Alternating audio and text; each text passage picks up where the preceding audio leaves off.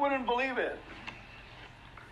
A friend of mine sent me a copy of Prison to Praise. I read and enjoyed it.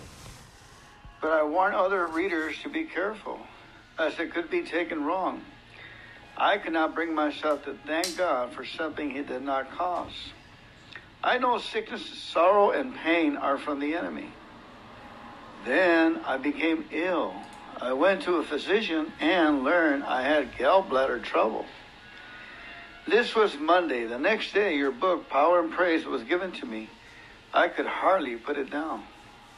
But I kept saying to myself, I will not say it. I will not say it. No, no way. I cried at some incident in each chapter. I could not tell the Holy Spirit, but He was speaking to me in love. Finally, I said, Thank you, Lord. Thank you for my gallbladder. And He said, What gallbladder? I began to cry all the more and had to quit reading, for I could not see the words. Later, I returned to the book and read where a couple had thanked God for their totally psychotic daughter. I thought, if they can thank God for her being completely insane, I could surely muster up enough courage to thank Him for my bad gallbladder. Still, still weeping, I managed to cry out, Thank you, Lord, for my gallbladder. Thank you, Lord, for my bad gallbladder. Instantly, the pain began to leave. I had been rebelling against God. I was rebelling against the truth of His Word. I thank the Lord for this new idea that is 2,000 years old. In my rebellion, I had refused to see it. The author comments There are many things that we can refuse to see in God's Word. We often decide what we want to believe and cling to no matter what His Word says. God has promised to bless anyone who will trust him. Are you willing to believe that he can bless even you? And the scripture is Ecclesiastes 1:10 from the Amplified. Is there anything of which it may be said, see this is new? It has already been. Word of mouth. Next story. I shall never be able to thank God enough for allowing me to attend three of your services. Your message on praising God has changed my whole life. Although I have been a spirit filled Christian for many years, since hearing you, I've been able to have a victory over problems that had gone on for 30 years. The author comments Reading about praising God does help us, but hearing about it from others can have an even greater effect. You can let praise of your lips influence the lives of those around you. You may be amazed at the hundreds of opportunities you can find every day to say, Thank you, Lord, for all the little things that happens. Your praising will be contagious to those around you, and they will pass it on to others. Your casual Yet intentional praise can spread around the world. Faith comes from hearing the message. Romans 10:17. I was a wreck. It is 2:30 in the morning and I have just finished reading Power in Praise. This is a new letter. I was a wreck. My parents divorced in 1951 when I was 3 years old. I grew up an emotional cripple with a lovely facade to hide it all. In desperation and loneliness, I married a boy I did not love. Could not love because I was a lesbian. The marriage ended in divorce, but only after I had born a child. I received custody of our son. I was content, financially secure, and had no need or desire for God. I blew lots of pot and took a lot of LSD. As a result, I lost my job and spent a month in an institution. Since that day, almost a year ago, my bad luck has increased. Last January, I was baptized in the Holy Spirit and delivered from homosexuality. I was happy and thankful temporarily. Then I turn away from God, and my worldly problems overwhelm me again. Bills and trouble have piled up in irritating stacks. I have no job, no prospects, and no money. A few hours ago, I was in a charismatic prayer meeting and was given your book. I didn't feel any better for having gone to the meeting, but when I started reading your book, my heart began to change. I read a few pages and cried, and read more and more and cried some more. Now I know why I'm in such a mess. Rebellious as I have been, God had to break me to draw me back to Himself. I cheerfully beg His forgiveness and thank Him for the circumstances that have brought me back. There aren't words to describe my joy. The author comments What a beautiful testimony of the love of God reaching down to redeem the lost. Frequently, we cannot understand what God is doing or permitting to happen. Please learn wisdom from this letter and apply it in your own life. Instead of fear and impatience, believe that God is working for your good. He will take whatever Satan is doing to you or to your loved ones and use it to bless and help you. God will not force our obedience, but He will use circumstance to help us make a right choice. P.S. It has been several months since this woman entered a life of praise. She says her joy and strength are increasing. And scripture for this letter is 1 Peter 1 7 NIV. These trials have come so that your faith may be proved genuine and may result in praise, glory, and honor when Jesus Christ is revealed. Amen. Our next letter is titled He Needed Help. A man in our office was in trouble, but he didn't know it. He was very well educated, though he knew more than the boss did, and frequently made his attitude known to the boss himself. It was evident to me that the boss was disgusted with this man. If he were to be fired, I knew the man would fall apart. He had more problems than anyone I ever known. His wife had divorced him and taken nearly everything he had. He was a sexual deviate. His nerves were so bad his hand would shake when he was perturbed about anything. His stomach was upset all the time. He was an alcoholic, and I could go on and on. I felt sorry for this man and I prayed for him daily, but he continued to get worse. He was demoted to a very inferior position, but had no understanding that it was his own fault. Your book, Prison of Praise, was given to me, and I decided to try praising God for this man. I thank God for the man as he was, and I believe God will use his problems to help him. I heard the Lord speak to me as I have never heard him before. He said, Go to his church and pray for him. But Lord, I protested, he is a Catholic and I am a Protestant. Go to his church and pray. So, hmm, to his church I went. It was the United Nations, United Nations Catholic Chapel in New York. Everything was very strange to me. But while praying, I experienced a wonderful joy and peace that God was going to help that man. God must have really lit my face up for the priest sent someone to ask who I was. When I returned to the office the next day, to my amazement, I heard the man saying to the boss, I'm sorry, sir, I made a mistake. He had never shown any humility. From that day on, his attitude and conduct continued to change for the better.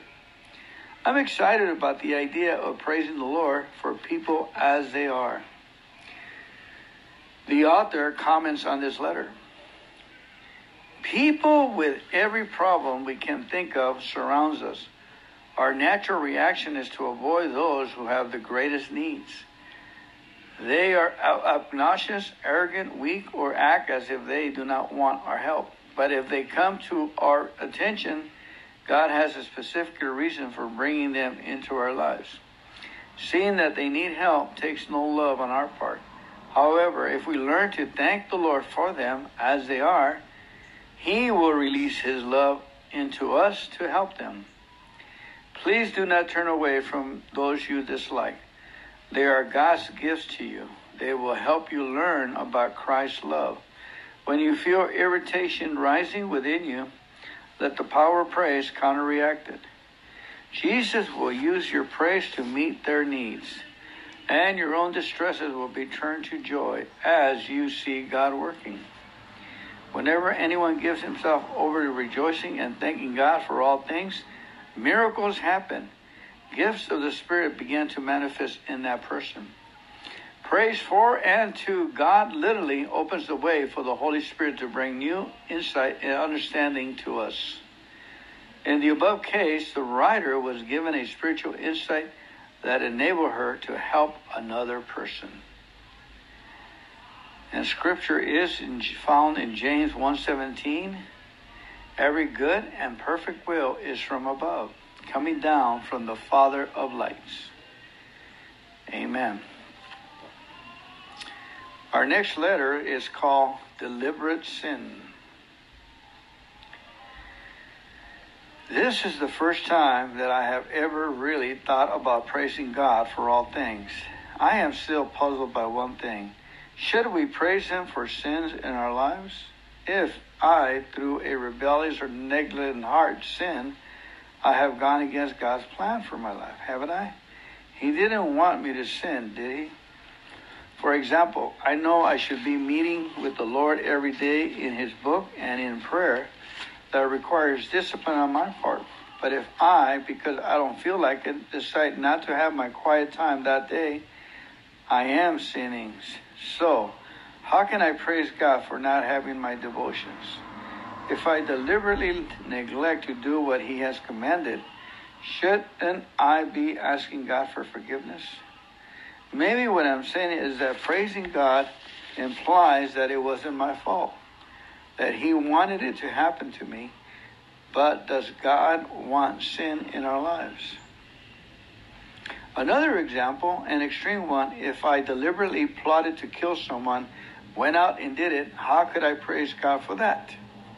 I can see praising God for the fact that my car conks out, but can I really praise Him if it conked out because I deliberately refused to put gas in it? Really, I am confused. Is there anything you can say that would answer some of these questions? There is one area of my life where Satan continually bugs me, and that's my immoral past. I am now 21 and I am attending a university. God moved in my life in a great way about two years ago, and I committed my life to Him. As best as I knew how, until that time, I had not been the purest of women. I want to forget that. God has forgiven me for those things, but Satan keeps bringing these experiences into my mind. It says in Colossians 3, Philippians 4, and many other places that we should set our minds on godly things. I try to do this, but I must admit that Satan sometimes wins. I would appreciate it and thank the Lord if you would pray that Christ will have victory in these areas of my life. I don't want to sin. And the author comments I know that it sounds really strange to praise God for sins in our lives, but if we fail to praise God for one thing, we open wide the door to fail to praise Him for many things. Once we determine that we will praise Him for all things, a major victory has been won. It is true that we may have to suffer in this life for the sins that we commit, but there is another glorious reality about sin. It points to our urgent need of Christ's forgiveness. The less we understand that He forgives us, the more inclined we are to proceed him in our old sinful ways of life. However, the more we believe He forgives us, the more we want to flee from sin. Ideally, devotion should not be an act of obedience to God. Devotions are an opportunity to hear from our Lord, who loves us, and to talk with Him. Until we understand this, devotions will never be an enjoyable part of our lives. Can you imagine how strained a love relationship would be if they felt as though they were obligated to read the letters written to one another? God does not want our obligation, He wants our love. If a person were deliberately plotting to murder someone, they could not honestly praise God. If following the act they realized their sin and asked God for forgiveness, He could use the terrible sin to work out something good. He used the murder of His own Son to bring salvation to mankind. She is afraid that she is breaking God's laws, is unworthy of His love, and does not have the right to praise Him for everything. But the more we praise God for our weaknesses or failures, the less we will want to do these things. It is clear that feeling guilty has not helped her. Physical acts, whatever they may be, are never as likely to separate us from God as our look, lack of love for Him. Satan cannot stand an atmosphere of worship and praise God to God. Anything we thank God for our weaknesses, a marvelous power is released to help us receive Christ's strength in their place. Never use praise as an excuse for sin. Use sin as a reason for praise. Again, Satan cannot stand an atmosphere of worship and praise to God. Anytime we thank God for our weaknesses, a marvelous power is released to help us receive Christ's strength in their place. Amen. And the scripture is 1 Timothy 1:15, New King James Version. This is a faithful saying and worthy of all acceptance that Christ Jesus came into the world to save sinners, of whom I am chief. Amen and amen the word of the Lord. A letter was written in by a lady. She titled it Sick, Sick, Sick.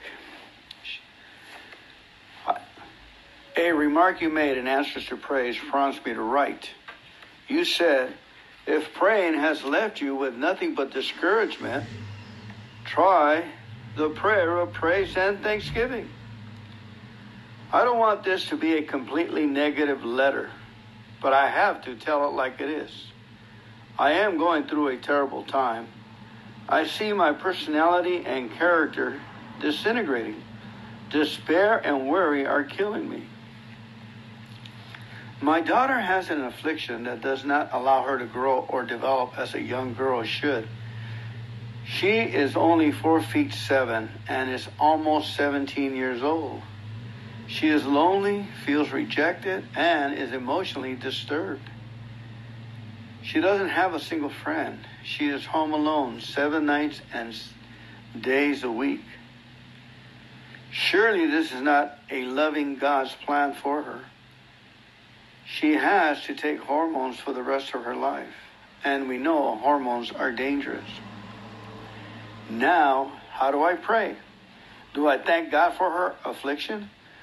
for her loneliness, for her unhappiness? Do I thank God for her mystery and complete lack of the normal fun and companionship she so longs for? Please, please, how do I pray? What do I say? Our Lord Jesus did not like to see illness and unhappiness, and he healed. Please help me out of this web of confusion and hopelessness there is so much in the way. My relationship with my husband is empty, and I'm always dogged by feelings of guilt. That's fine if the Holy Spirit is convicting me, but along with conviction, I need help. I really don't know how to pray anymore. I love Jesus, but I am far from him. Only God can help my family and me. Can you tell me what is wrong? Something is holding me back, but what? Please, if you can, tell me what I need to do and how to pray, and I'll do it. The author comments Jesus hung on the cross alone, betrayed, rejected, and hated. He suffered an agony of body and soul that few humans could understand. But what does that do for us? His suffering was to provide each one of us with health, as well as the joys and peace that are unmoved by circumstances.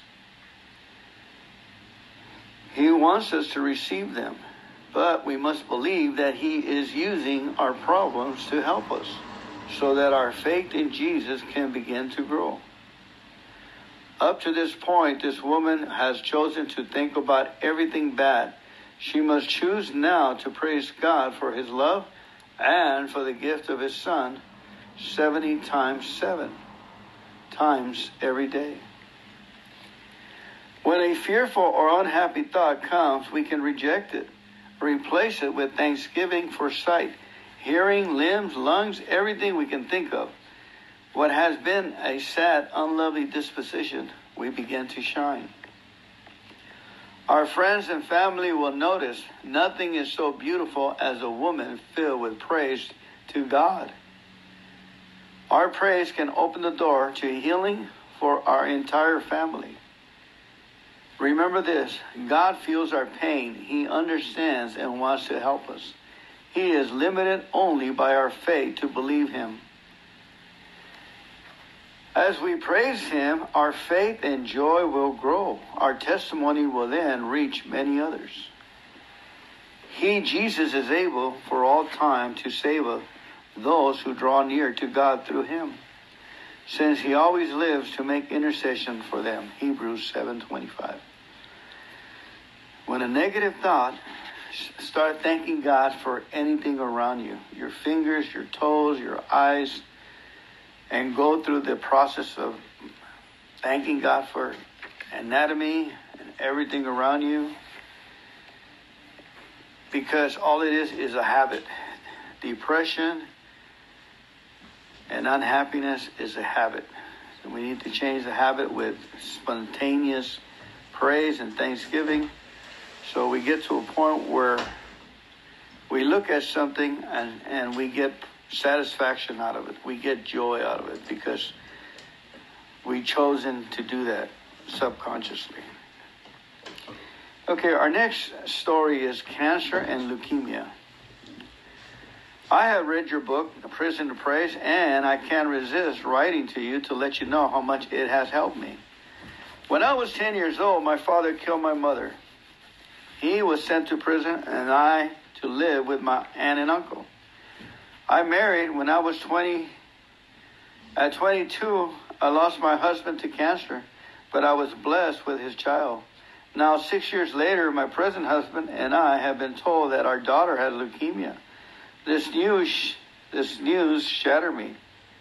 I didn't see how I could face two bouts with the dreaded disease. My first urge was to race home and kill myself. But before I got home, my plan left my mind. I returned to the hospital with an overpowering urge to talk to our preacher. He came at once and offered us his help. That night at church, I went down front asking for special prayer. During the prayer session, I forgave my father for killing my mother and prayed that he would receive peace of mind. I have been praying for our daughter's total recovery, but until I read your book, I was not praising God for these trials. I now got a new understanding of God and His will. Thank you for sharing experiences. Thank you for sharing your experiences the, com- the comments of the author. When we try to carry the burdens of tragedies in our lives, Satan will often suggest, go ahead and kill yourself. However, if we turn these problems over to God, his spirit will suggest, be at peace, I will abundantly supply everything that you need. The sick often say, but where is God when I need him most? He is there urging us to give our problems to Him. When we praise Him, our faith releases His power to supply the grace and peace we need.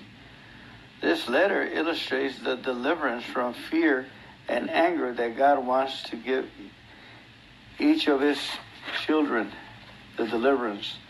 The problem itself may remain, but the result is that we are victorious through Jesus who strengthens us. And my God will meet all your needs according to his glorious riches in Christ Jesus. Philippians 4:19 NIV. And my God will meet all your needs according to his glorious riches in Christ Jesus. Our next letter is titled Grin and Bear It. I heard you speak in St. Louis in August of 1970 at a full gospel businessman convention. When you began speaking, I gritted my teeth. I had a preconceived idea of what a message by an Army colonel would be like. I settled back in my seat, prepared to grin and bear it, not too happy about the whole matter. Then, much to my surprise, you really caught my interest. Your message was quite long, but not nearly long enough to suit me. I wanted you to go on and on for hours. Preconceived ideas went out of the window. Your message left a greater impression on me than on anyone I had ever heard. I bought your book, Prison to Praise, and it changed my life. I began praising God for everything, both good and bad. As I did, my joy and peace increased. It's so much better to be happy and thankful than unhappy and complaining. The author comments Yes, being thankful for everything is very difficult to grasp, and so is atomic energy. Yet most people believe in atomic power because they have heard about it from sources they consider reliable. At least a million people in our country and thousands around the world are declaring that praising God is setting them free from pain they had struggled with or for many years. If it works, why not use it? Proverbs 17:22 Amplified says, "A happy heart is a good medicine, and a cheerful mind works healing." Proverbs 17:22. A happy heart is a good medicine, and a cheerful mind works healings. Our next story is titled Electric polisher. Electric polisher. I have postponed writing this letter for over a month for two reasons. One, I wanted to make sure that the spectacular change that has taken place in my life because of following your advice to praise God in everything was not just a fluke or one of those highs that happen in the Christian life. Two, once thoroughly convinced that this was not a passing thing, I haven't been able to think of words in which I could adequately express my appreciation to you for yielding yourself to God so that He could use you to tell us these truths. I could go on for pages, but I'll spare you that. I would like, however, to tell you of one incident that happened. About four or five days ago, after I began to take seriously this business of praising God in everything, I was working on my business polishing and waxing cars for dealers and getting them ready for sale. The electric buffer I was using snatched the heavy chrome strip off the side of a car and wound it up around the wheel of the buffer like a clock spring. The end of the strip slapped me my wrists at 2800 RPMs. I couldn't shut the buffer off because the switch was defective and I couldn't drop it. I had to go and pull the plug. I suppose the end of the strip struck my wrist 400 or 500 times. It was very painful. Do you know what I found myself saying while this was going on? Praise the Lord. Thank you, Jesus. Praise the Lord. Thank you, Jesus. I would no more have expected to praise God under those circumstances than to be dancing a jig on top of a new car. I was sure my wrist was ruined. I was particularly concerned because my left wrist has been frozen, made entirely immobile by osteomyelitis. ever since I was 13. While one stiff wrist has never been any great handicap to me, the possibility of having two of them was not attractive. Later, my right wrist had the worst pain I ever experienced. It lasted about two minutes, although it seemed like half an hour. And again, I found myself saying, Thank you, Jesus, thank you. My speaking could not have been more involuntarily. It just came out of me. I believe in that moment God set and healed the broken bones in my wrists. When the doctor x rayed my wrist, she asked me if I had ever injured the wrist before. I told her that I hadn't, and she said, That's very strange. There was evidence in the x ray that some of the bones had been broken and healed. I have other problems in my life, but there is evidence that God is working in them, and I know that they are as good as done. I am thanking God for the solutions and enjoying being relieved of the burden of the problems. I don't know how he's going to work them out, but I know he will. Isn't he a wonder? If I don't see you while I'm in this dilapidated house in which I currently reside, I shall search for you near the throne, so that I may express my love and gratitude. The author comments there is nothing complicated about a simple faith in God. It only seems complicated because we, in our frustrations, make it so. Childlike faith is nothing more than believing that God has supplied our need before we see any evidence that He has done so. Let all those rejoice who put their trust in you. Let them ever shout for joy. Psalms 511.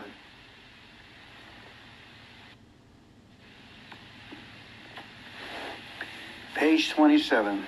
I don't understand. A friend gave me the Power in Praise and Prison of Praise books. I read every word, and I have been expecting something to happen to me, too.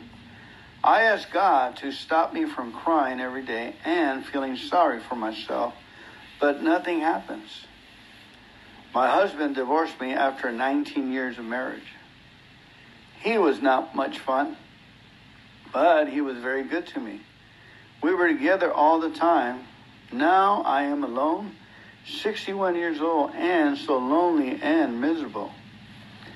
I cry every day, and it does not help one bit.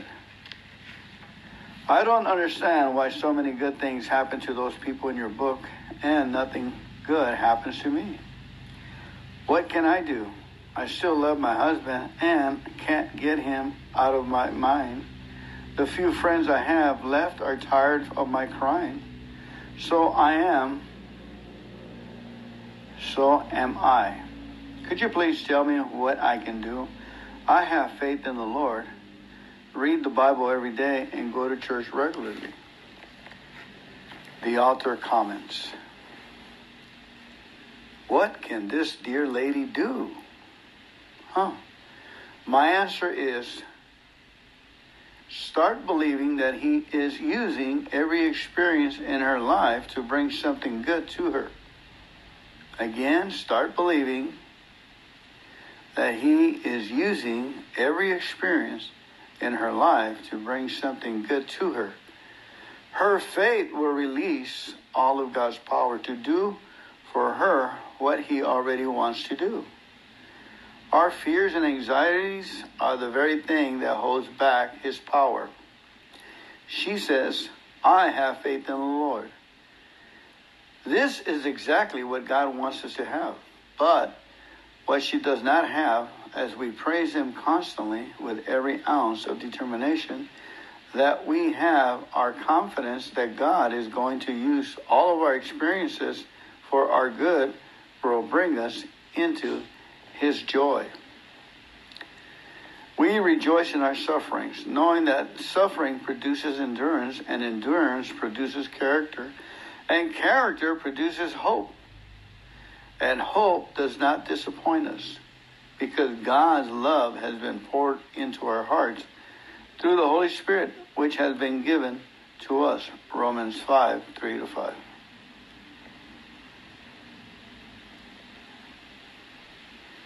Discourage nun. Praise be to God for your book, Prison of Praise. Until I read it, I was discouraged, Catholic nun. I was seriously thinking of giving up this life and God, but now, praising God for everything, I am happy and content in doing the work of the Lord. This joy and peace I feel is something I have never felt before. I am getting my pupils to praise God for everything. Also, thanks again for making my life beautiful. God bless you always. The author writes There are discouraged people in every occupation, but God is using praise to bring deliverance. He is enthroned with our praises and delights to give us his joy and peace. Scriptures is Isaiah 49 23. Those who hope in me will not be disappointed. Isaiah 49 23. Our next letter is entitled From Prison. Praising the Lord for difficult circumstances revolutionized my life. I am in the county jail on a 10 year probation violation and on a burglary charge. I also have a narcotics charge pending. But my worries, grudges, strains, and fears have disappeared through God's gift of praise. When I first came to the county jail, I was sick of life. I was here two weeks when I read Prison of Praise. That that same day I accepted Jesus Christ as my Savior and Lord and received the wonderful baptism in the Holy Spirit. A month later, I read Power in Praise, and that did it. Now my cell was filled with praise. After reading Prison of Praise, I was still a little confused about the power and praise. But when I read Power in Praise, my confusion disappeared. Life is so much more beautiful in this world. Now that I have the Heavenly Father with me, the Lord has shown me that being confined in a reformatory twice before was also part of his plan. Please pray with us for the Lord's lost sheep who are in our tank here at the jail. Pray that they will have the courage to lay down their lives for Jesus Christ. Amen. And all of God's people, God bless those prisoners. Thank you, God, for those prisoners. Thank you for the hardening of their hearts. Thank you, God, for all the prisoners all around the world, just the way they are. We thank you for their lives. Amen. The author comments If God can turn a jail cell into a place of praise and joy, how about the place where you live? Would you like to do something for the inmates of the more than 2 million jail cells in the United States? By providing copies of Prison of Praise, the Foundation of Praise will help you do that. During 1972, 35 men were murdered inside the prisons of just one state. The power of God's Holy Spirit is needed to change lives in those places. The scripture is John 10 10 and 11. I came that they may have life and have it abundantly. I am the good shepherd. I have come that they may have life and have it more abundantly. I am the good shepherd. John 10 10 and 11. Our next letter is entitled Son on Fire. I read your book and thought, I read your book and thought, I can never praise God for my son being like he is. He's a dirty, long hair, dirty clothes, won't get a job, and the drunkenness and drugs are too much for any mother to stand, let alone be thankful for. But a nagging thought keeps churning in my mind. Nothing else has worked. Maybe God is trying to tell me something. Or what do you got to lose? One night, some of my son's friends brought him home and carried him into our living room. They laid his unconscious, drunken body on the hearth in front of the fireplace. When they left, I sat in a chair and looked at him. God, how could I thank you for that? I heard. I want you to thank me, but I can't, was all I could say. As I sat there looking at him and shaking my head in despair, I saw smoke rising from my son. The flames in the fireplace had caught his clothes on fire. I ran over and smothered the blaze with my hands. While my hands were still on him, I had an overpowering urge to pray. Okay, okay, God, I thank you for my son exactly as he is. I wept as I prayed. To my surprise, my son sat straight up and said, Mother, did you mean that? Yes, I did, son. He went off to bed. The next morning, I saw him in the bathroom with a big pair of scissors cutting off his dirty hair. Why are you doing that? I asked him. I'm going to try to get a job. And I know I can't get one unless I cut some of this off. What a surprise that was. In that afternoon, he came back and said, I have found a job yet. No, I haven't found a job yet, but I remember something I want to do. He went into his bedroom and brought out two handful of materials he said were for taking drugs. I don't know if I can change, Mother, but I have a strong urge to try to be what you want me to be.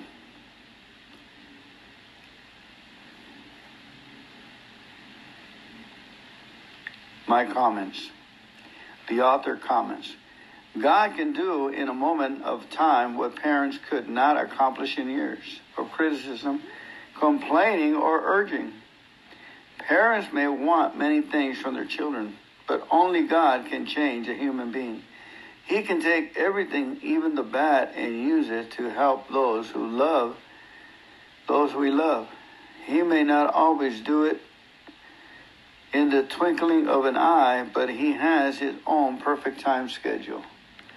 And the scripture is Matthew 19:26.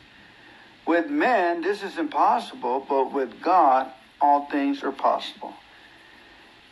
Page 33.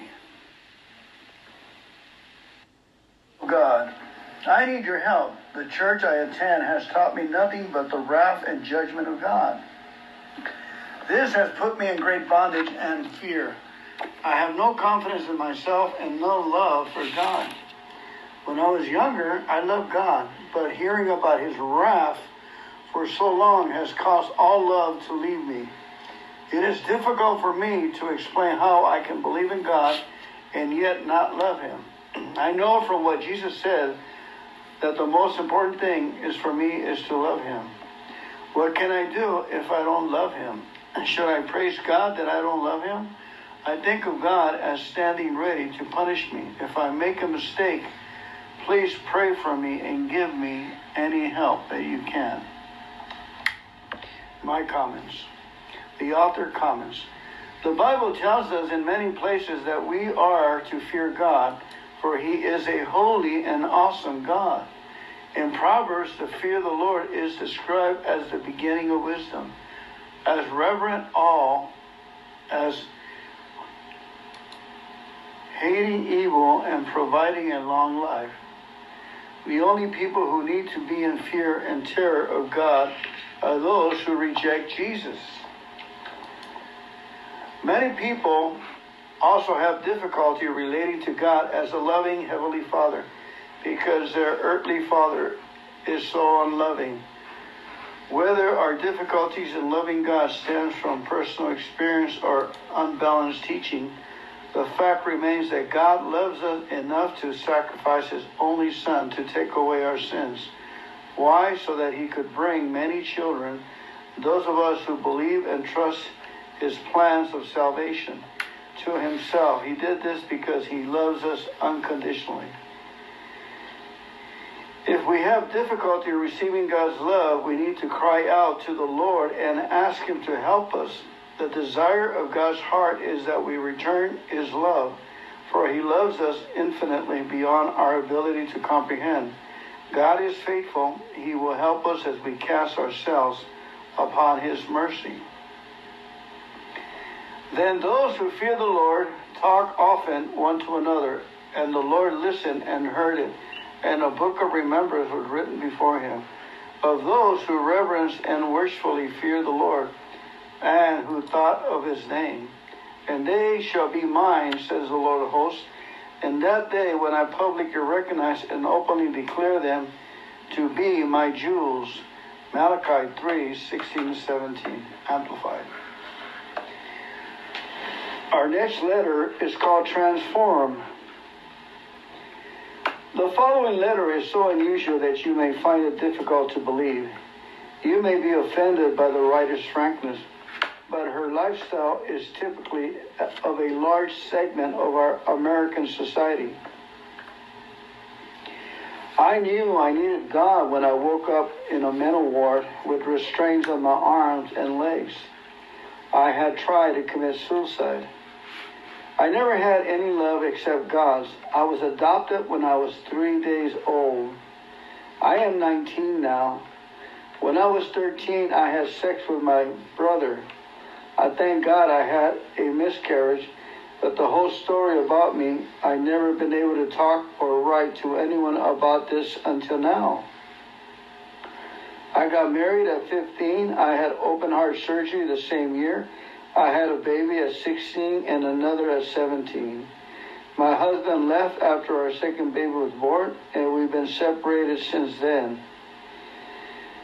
I've been hanging around hippies and I started taking downers. I had an operation to keep me from getting pregnant again, and sex became a part of every day of the week, usually with someone different each time.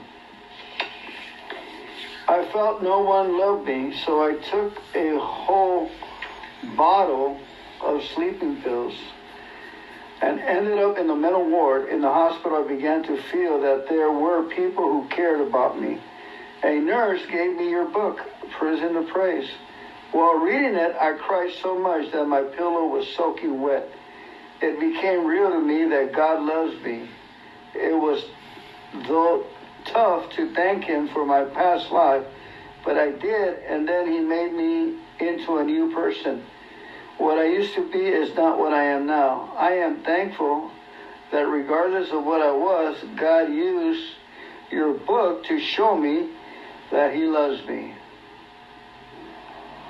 The author comments The agony of guilt and shame is usually more damaging to us than the act of sin itself. Self torture drives many people to self destruction, no matter how far from God any person is he is transformed when he understands that God loves him. Most people realize they are sinners. Nearly every down and out person I have ever known knows he is bad. What he doesn't know is that God loves him enough to give him a new life, a brand new life that is free from all guilt how can we feel guilty over something another person did? He took upon ourselves our sins. Therefore, if anyone is in Christ, he is a new creature. The old has passed away. Behold, all things have become new. Amen.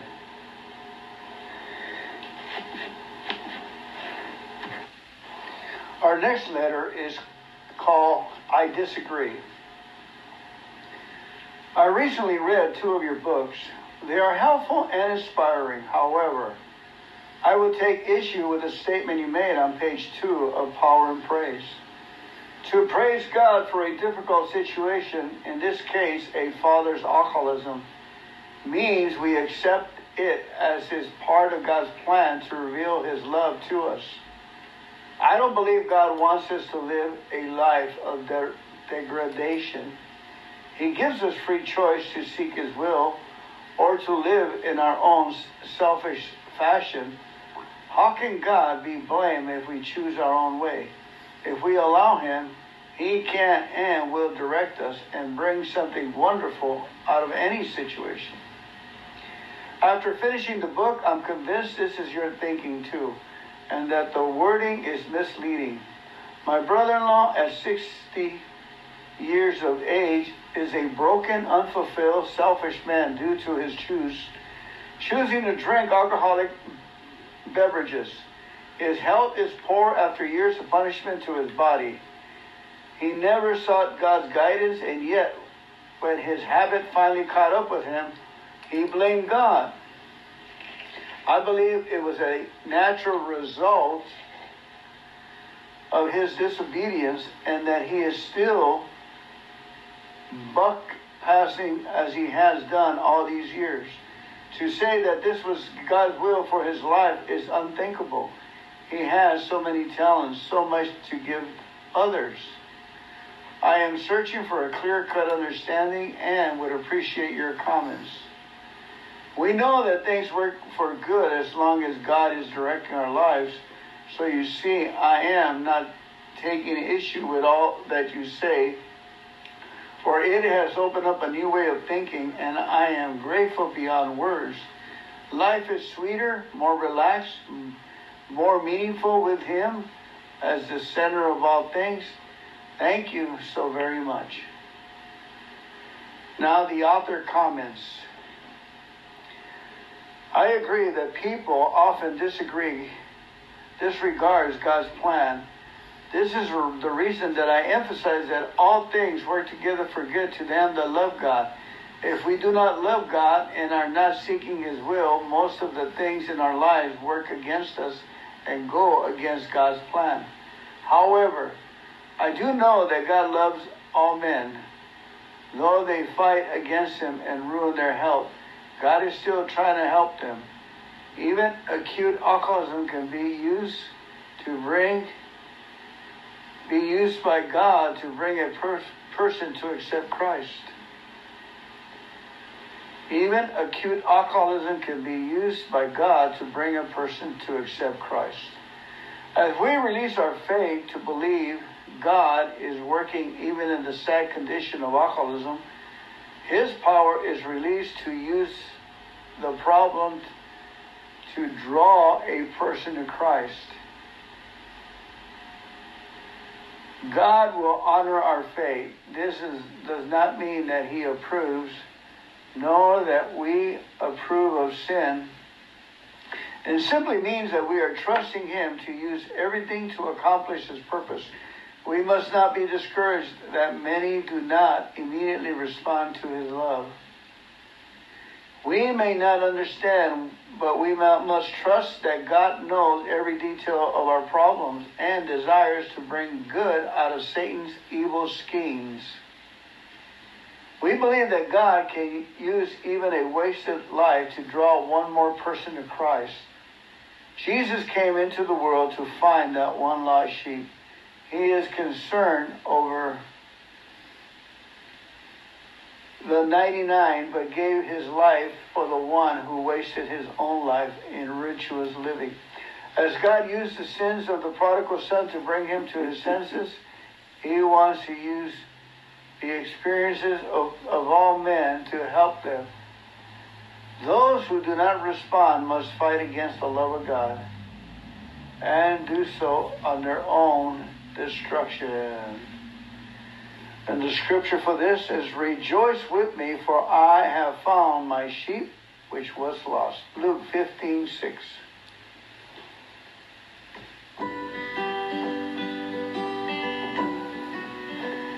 A nurse prays.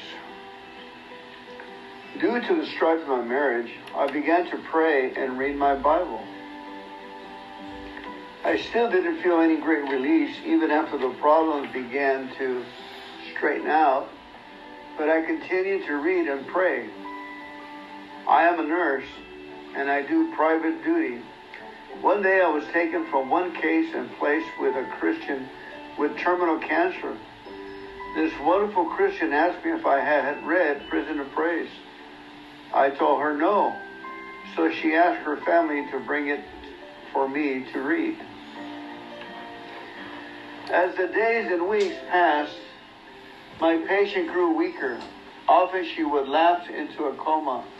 Most of the time she didn't know I was there. Your book was in the room, so I started reading it. Due to the severity of my patient's illness, the room was kept in darkness. The window shades were taped down and the door was kept closed. No one entered the room except her doctor and the private duty nurses. I had opened a crack between the shade and the window about one inch for enough light to read. The more I read, the more God dealt with my heart. Finally, I was led to get my Bible out of my pocketbook and fall on my knees to pray. The Bible was a testament my only son handed me the day he left home to attend college. He had been a Christian since he was 12 years old. With no help from me, he used to get up and go to Sunday school, leaving me asleep in bed. Other boys call him a square and a sissy because he carried his Bible in his car and tried to witness for Christ. As I knelt with my Bible in my hand, suddenly the darkened room became as bright as if a powerful floodlight had been turned on. I turned around to see who had come into the room. No one was there, and the door was closed. I started reading your book again, and this is what I read. My son, what I want you to know is that you never again worry whether anyone will overcharge you, hurt you, or mistreat you, unless it is my will. Your life is in the palm of my hand. You can trust me for all things. As you continue to thank me in all circumstances, you will see how perfectly I work out every detail in your life. As I read these words, I knew that Christ was my Savior. All this happened about 1 p.m. The patient had not moved or spoken on my shift, but the moment I accepted Christ, she stirred and said, Joyce, come hold my hand and let's pray. My son almost shouted when I telephoned and told him I had accepted Christ as my Savior. In his rejoicing, he said, Mother, God has answered my prayers. I have been praying for you to become a Christian for many years. Since then, I have bought many copies of Prison and Praise, Power in Praise, and Answers to Praise. I am praying that God will lead you to more, to writing more books. You have solved my Christmas shopping problem as I plan to give one of my list your three books and a copy of the Living Bible. I only wish I had enough money to place a copy of Prison of Praise in every hospital room and jail cell in this town. People who have known me for many years tell me that I even have a different facial expression from the one I used to have. I tell them I'm so happy to have Jesus for my friend that I want to shout it to the world. My comments. Many are becoming known as one of those people with a silly grin. A life of continual peace in Christ is intended for every child of God. He designs his promises for those who have problems. If you have felt left out, start saying, Praise you, Lord. Thank and praise Him continually, and His Spirit will begin a new work in you. Praise you, Lord. Praise you, Lord. Say it with me. Say, Praise you, Lord. Praise you, Lord. You're directly talking to the Lord. I am directly talking to the Lord when I say, Praise you, Lord. Part two of Praise Works. Many are becoming known as one of those people with a silly grin. A life of continual peace in Christ is intended for every child of God. He designs his promises for those who have problems. If you have felt left out, start saying, Praise you, Lord. Thank and praise him continually, and his spirit will begin a new work in you. Praise you, Lord. Praise you, Lord. Say it with me. Say, Praise you, Lord. Praise you, Lord. You're directly talking to the Lord. I am directly talking to the Lord when I say, Praise you, Lord. Present tense. Zephaniah 3.17 said, The Lord is in your midst. He is here, standing right beside us. Let the people praise thee, O God. Let all the people praise thee. Psalm 67 5. Our next story, our chaplain receives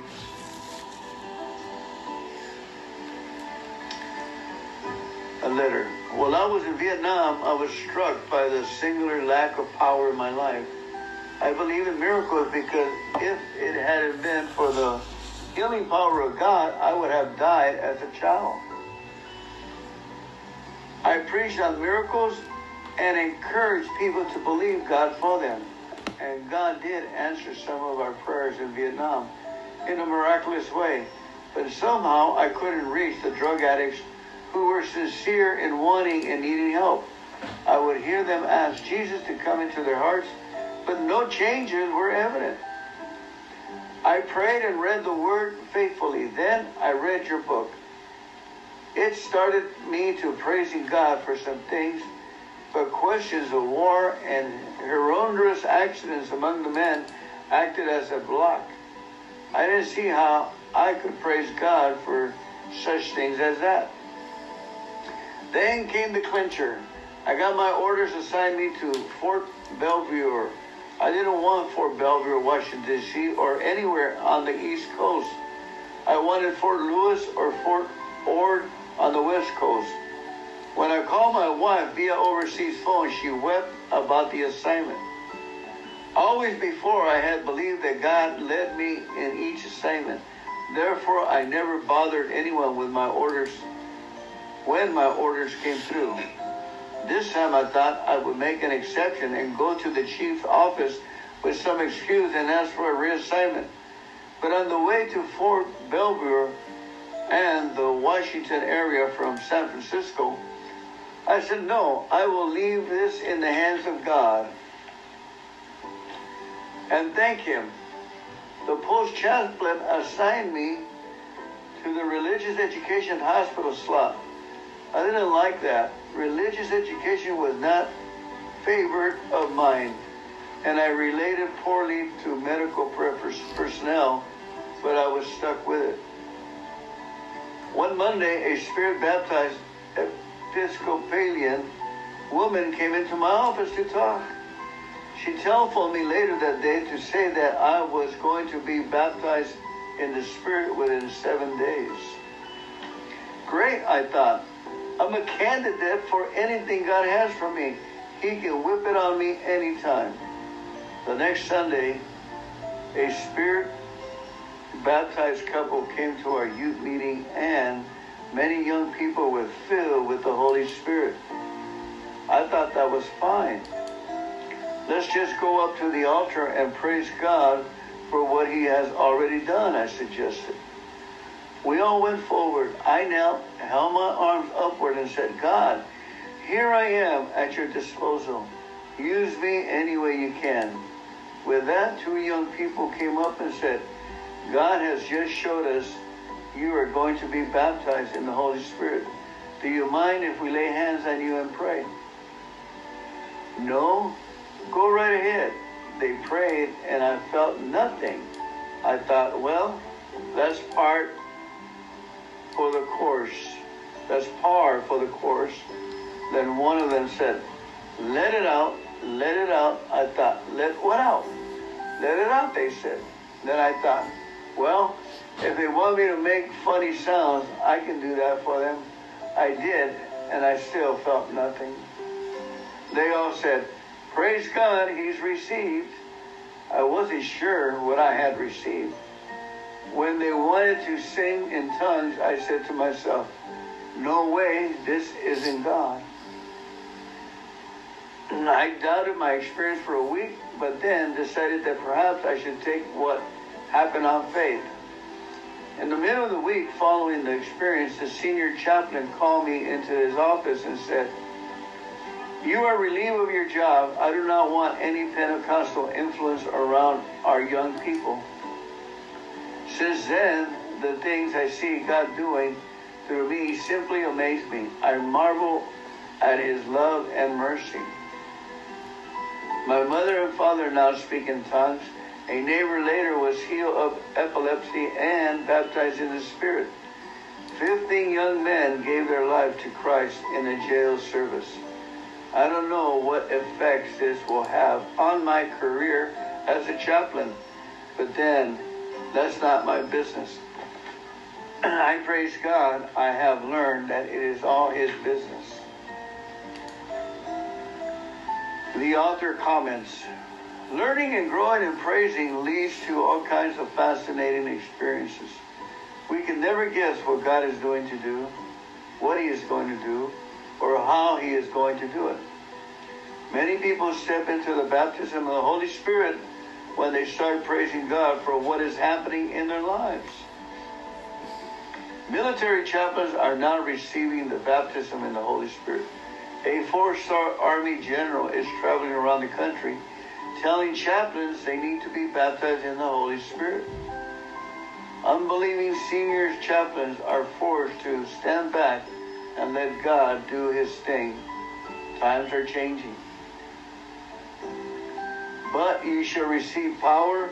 After that, the Holy Ghost is come upon you, and you shall be a witness unto me. Acts 1 8. Our next letter is called Brothers, Brother Not a Christian. I knew that you must be right about praising God for everything. However, there is one thing that I am not able to praise God for. My brother is not a Christian and does not want to be. How can I thank God for this? The author, he comments, you have two choices. Two choices. You can thank God that your brother is not a Christian and does not want to be, or you can thank God that he is going to be a Christian. If you have asked God to bring your brother to Christ, your opportunity needs now is to think of him as coming to Christ. Your opportunity now is to think of him as coming to Christ. Think of him as already belonging to God. To me, this is a much better answer, and I believe it is the truth about praising God. Those who keep their eyes on what is bad often live in fear. Those who place their confidence and trust in the promises Jesus gave us have a right to believe that God is answering their prayers. And scripture for this is 1 John 5, 14 to 15. This is the assurance we have in approaching God, that if we ask anything according to his will, he hears us. And if we know that he hears us, whatever we ask, we know that we have what we ask of him.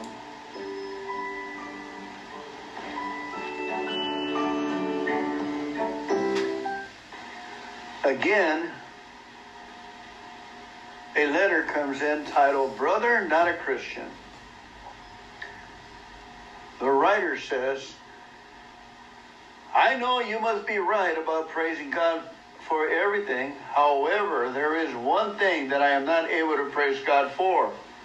My brother is not a Christian and does not want to be. How can I thank God for this? The author, he comments, you have two choices. You can thank God your brother is not a Christian and does not want to be. Or you can thank God that he is going to be a Christian. If you have asked God to bring your brother to Christ, your opportunity now is to think of him as coming to Christ. Think of him as already belonging to God To me, this is a much better answer, and I believe it is the truth about praising God. Those who keep their eyes on what is bad often live in fear. Those who place their confidence and trust in the promises Jesus gave have a right to believe that God is answering their prayers. Scripture for this is 1 John 5 14 and 15, NIV. This is the assurance we have in approaching God that if we ask anything according to his will, he hears us. And if we know that he hears us, whatever we ask, we know that we have what we ask of him. 1 John 5, 14 and 15. Our next letter is titled, I Have Demons. My sister and brother-in-law are wonderful spiritual Christians. My brother-in-law went to a seminar where there were Christian speakers. He called and told us about a class he attended on demonology. The next day, I prayed for my own deliverance from demons. I had no idea what to expect, but two demons left me. I asked my brother in law if he would pray for more demons to come out. We had listened to the tapes he had brought home, and I knew there were many demons in me. He held a regular deliverance service, and many demons fled. But I knew all of them had gone, for they talked to him through me and told him there were many. I had the names of two more demons in me numerology and mistakes. I know Satan is at work in me. How else can one person make so many mistakes? I have praised the Lord for my mistakes, but now, but how long does it take he takes to help us? I feel so drained after the last mistake, I just don't know anymore. Mike, the author comments. When our attention is centered on demons, demons can be seen in everything. I have seen, seen Christians get very happy when demons were thought to be cast out of them, but when these delivered persons had new problems, they say, I have another demon in me. Where can I find someone to cast it out? This eventually leads to loss of faith, discouragement, and defeat. Demon activity is real. Let there be no doubt about this. The disciples cast evil spirits out of people so they would be free to accept Jesus as their Savior. Then, with Christ within, they too had the authority to fight against Satan, who was now on the outside. It is very important to recognize where Jesus is and where Satan is. After any misconceptions fills men with fear and eventually with doubt, even of their own salvation. 1 John 4 4 Greater is he that is in you, Jesus, than he, Satan, that's in the world. Our next letter is called Doubting Thomas. Praise the Lord for people like you Several weeks ago, I was stricken with a severe allergic reaction to a medication for a strep infection. I was hospitalized because my legs were so inflamed I couldn't walk. After nine days, there was no improvement. In fact, I was getting worse. The doctor arrived Saturday afternoon and told me they could try another type of medication. If that didn't work, they didn't know what they were going to do. The new medication would be started at midnight. I was scared, but I had just finished reading Prison to Praise. So I laid back on my pillow and in my simple way gave myself over to the Lord. I kept telling him how much I trusted him. Within 15 minutes, all the swelling and pain had left and I started walking. I felt peacefulness I have never known. This was even before the new medicine was even started. I have friends who try to explain to me how easy it is to give one's life over to the Lord, but I was doubting Thomas. I felt I had to know so much more and study so much more before I would be ready. But without my realization what was happening, the Lord made it so easy for me. My stay in the hospital was the greatest gift our Lord could have given me. He knows what He is doing. I am not reading your third book, and I am now reading your third book and can't put it down. Many of my, many of my friends are going to receive your books for Christmas. God love you and take care of you every minute of your life. The author comments, many complicated, involved solutions to healing are advocated by well-meaning people and some are not so well meaning. Healing comes by faith in God, as revealed through Christ. If you are tempted to declare, I have believed, but God has not done his part, please read the next paragraph carefully. To have the faith Jesus taught is easy, but we make it complicated. If we admit that we are at fault and never God, we open the door for the Holy Spirit to bring healing. If healing does not come instantly, do not cry, it doesn't work. Say, say this God is healing me. If anyone asks you, How are you? declare to them, Wonderful. Why say this? If we believe in our hearts that God is healing us, then we have the right and the responsibility to rejoice in that healing. Scripture is 10, Romans 10, verse 9. If thou shalt confess with thy mouth and believe in thy heart, thou shalt be saved. Romans 10, 9. The English word save is sozo. In Greek, Strong Concordance tells us that sozo means to save, deliver, protect, to heal, persevere, and to be made whole. Preserve and be made whole. Our next letter is, letter is entitled Brain Surgery. I read Prison to Praise in April of this year. I read it.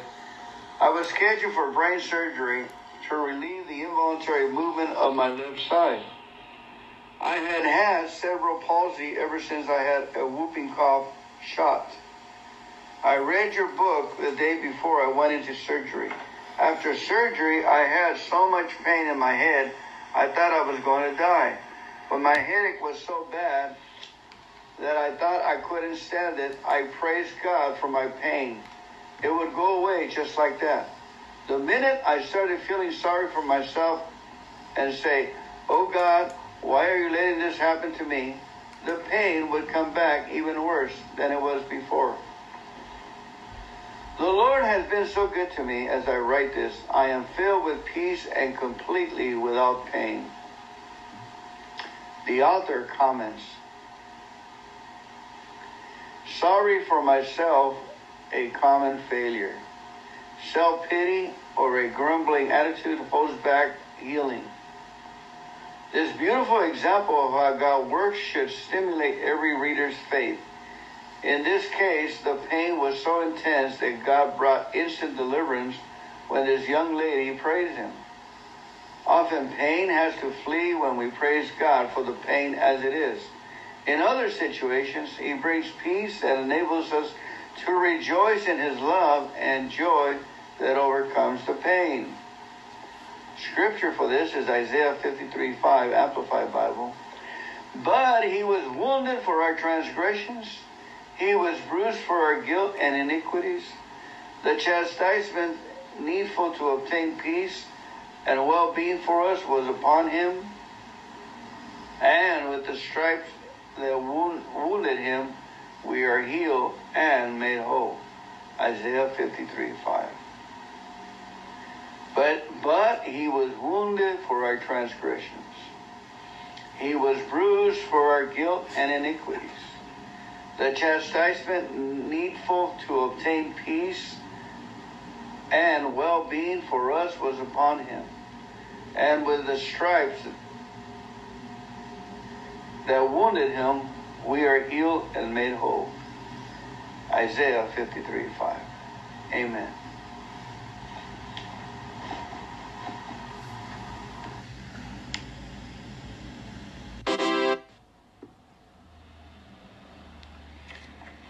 Part three. A blind girl visits me.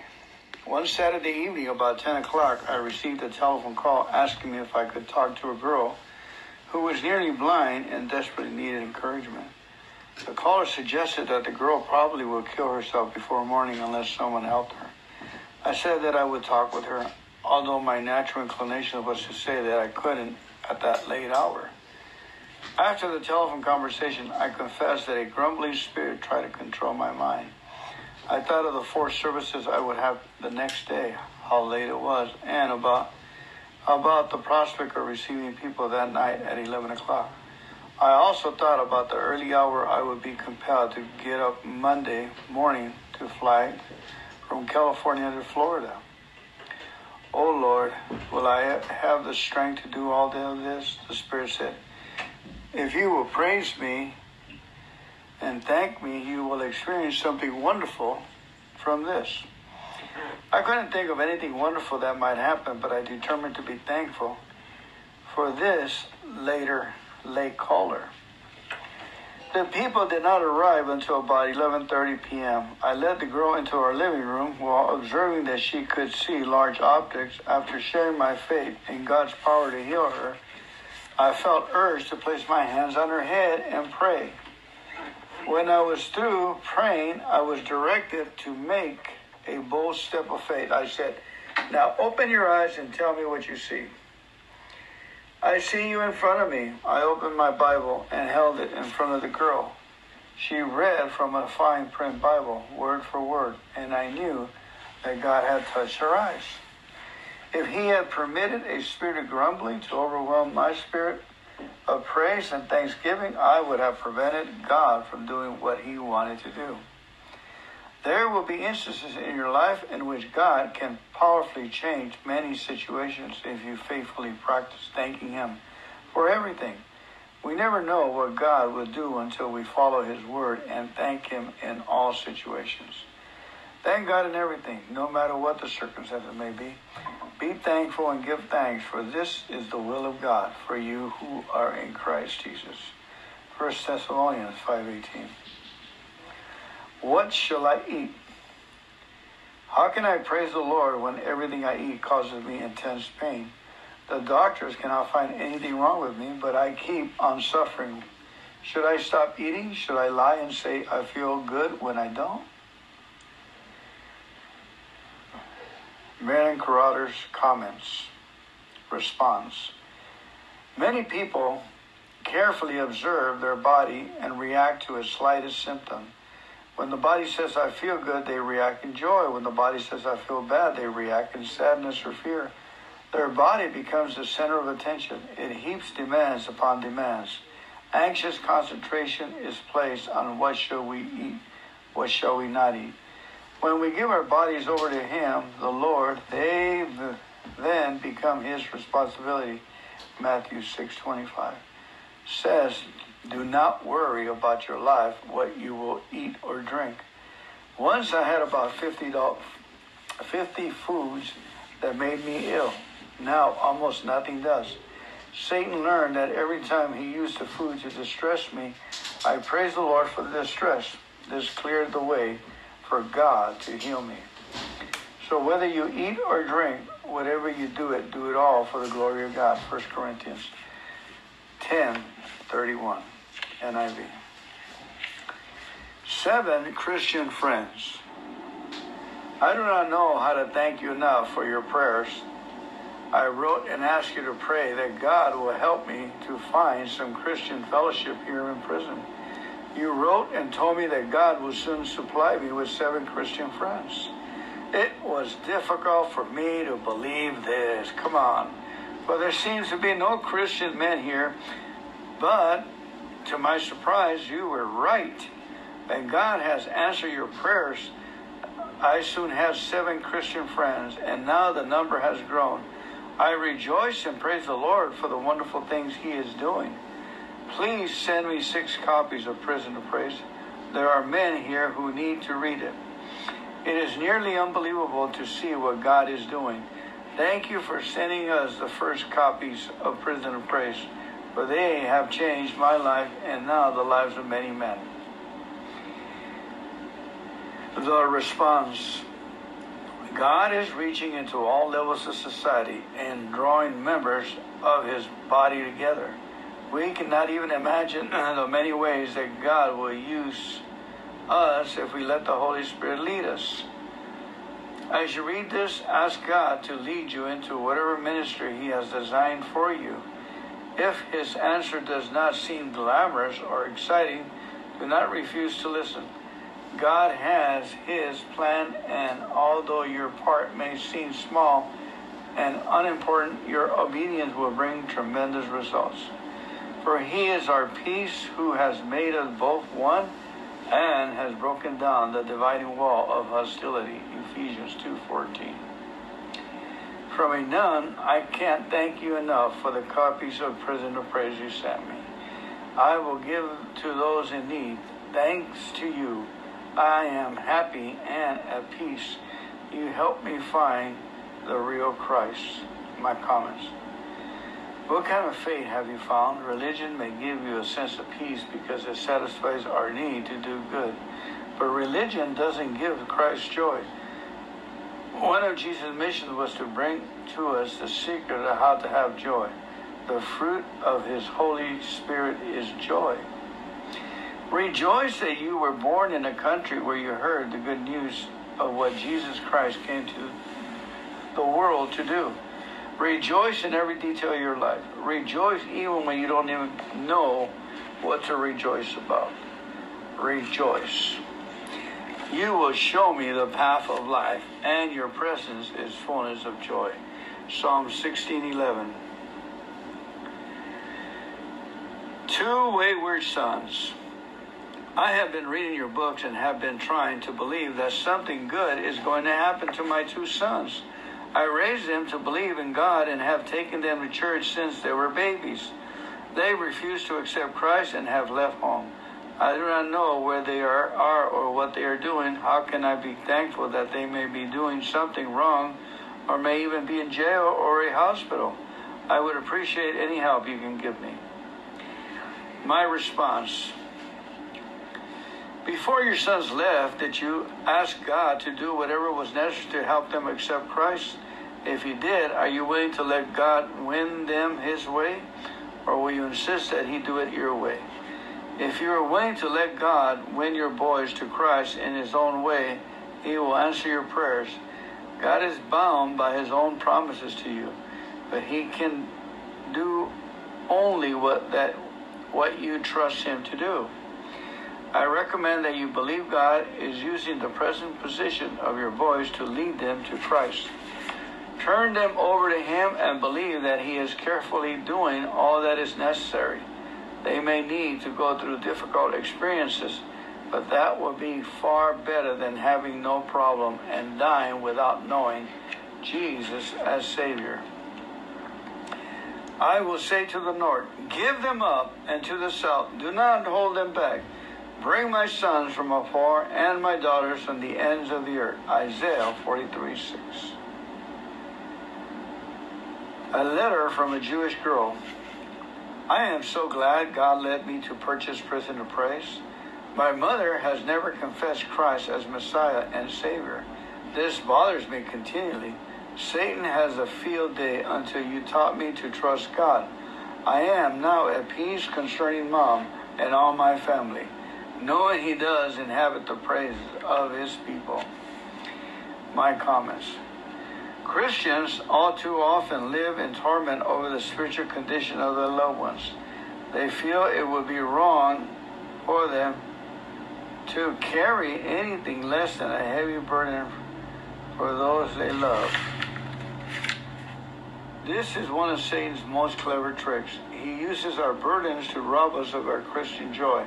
If we are overflowing with thanksgiving and praise, God uses our praise to increase our faith, and our faith it releases God's power to work in our loved ones.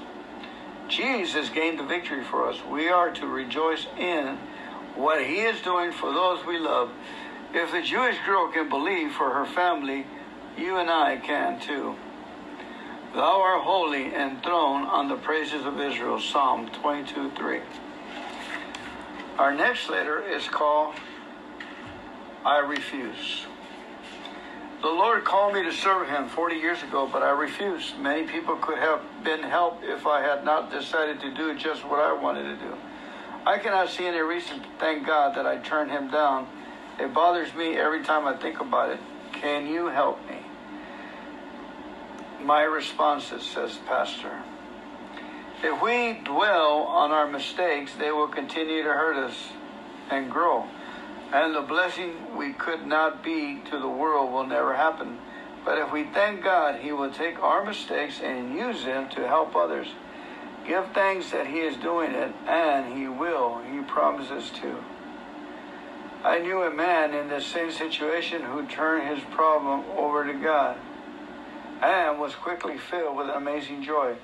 When he spoke to young people about the mistakes he had made in choosing his life work, they responded, Many of these young people have now gone into full time Christian work as a result of this man's faith that God will use even his past mistakes. In this man's case, it is easy to see the benefits of praising God for ourselves as we are, but in others it is not so evident. However, it is not our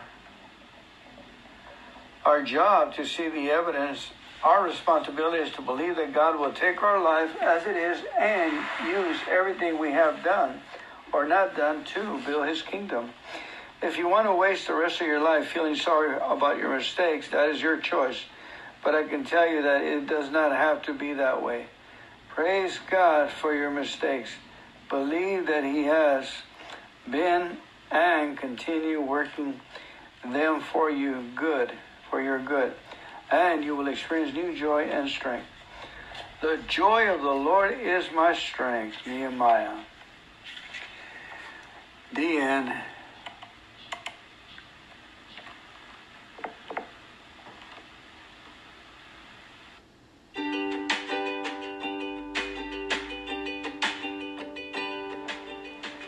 Praise and thanks. It may seem an unimportant question, but I want to know the difference between praise and thanks, or is there a difference? My comment. Ephesians 5.20 reads, Give thanks always for all things unto God and the Father in the name of our Lord Jesus Christ. In Strong's Concordance, the Greek words that are translated giving thanks mean to be grateful, to express gratitude. According to Strong's Concordance, to praise God means to applaud, to celebrate, to glory in, and to honor. The sacrifice of praise in Hebrews 13:15 means an offering of thanksgiving or of praise. How do we apply this in our lives? To give thanks to God and to praise the Lord is to say, Lord, I don't understand how you can bring anything good out of this, but I am trusting your loving wisdom. It is saying, I'm really hurting, Lord, but I'm casting all my hurts and cares on you. And by the way, Lord, I'm casting myself on your great mercy. I trust you, Lord, and I trust your infinite love for me. Praise our God, O peoples. Let the sound of his praise be heard. Psalm 66 8. Be thankful and still ask. How can I be thankful for my life as it is and still ask God to change things? I don't understand. How do I be thankful and still ask?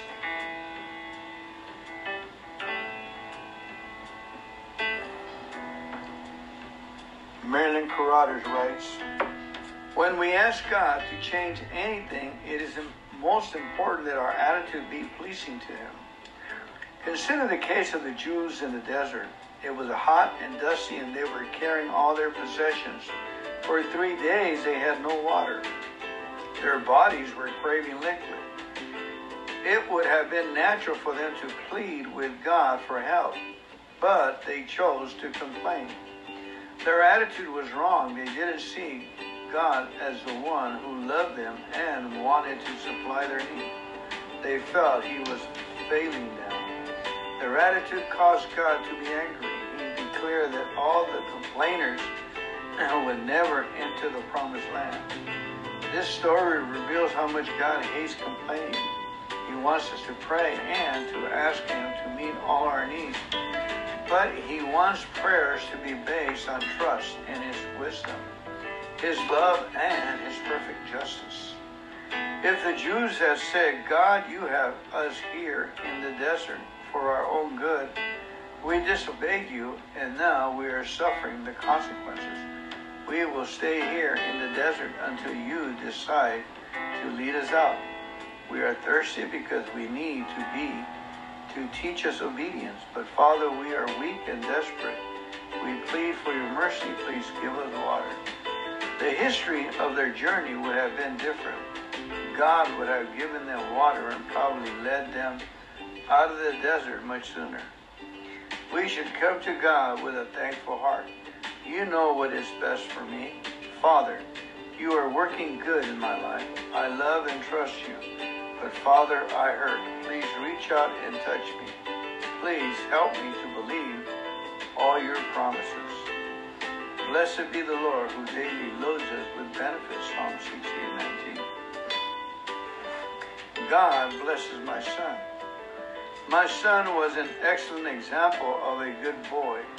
He had been a fine Christian in every sense of the word. He is loving husband and a real father to his children. His church community to respect him. Sometime back, his job fell apart. The company that employed him lost business and his pay kept falling. When he was down to working two days a week, he had to sell his beautiful home. He kept believing God would help him. My son used the equity from the sale of his home to purchase a business. We all prayed and believed that this was the reason his job had become so poor. We praise the Lord for giving him this new, very prosperous looking business opportunity.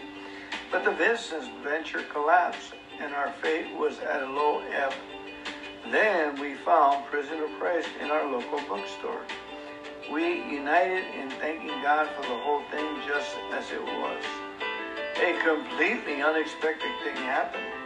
Something we had never dreamed of. God spoke to my son and told him he was to enter full-time Christian work. The guidance was clear and positive. Finally, our eyes were open and saw, we saw what God wanted to do. Now we are rejoicing we have learned to trust Him in a new way. My comments. When we thank and praise God for devastating problems, we open the way for Him to make things work for our good. He can even use our failures. He wants us to rejoice in His answers before we see them. Trust in the Lord with all your heart and lean not on your own understanding. In all your ways acknowledge Him, and He will make your path straight. Psalm 3, 5 verse 6. I resented my weakness. For more years than I can remember, I resented my physical weakness. I thought of how many things I could do for God if I didn't become exhausted so easily. I knew something was causing my weakness. And I prayed daily to be healed. I tried to believe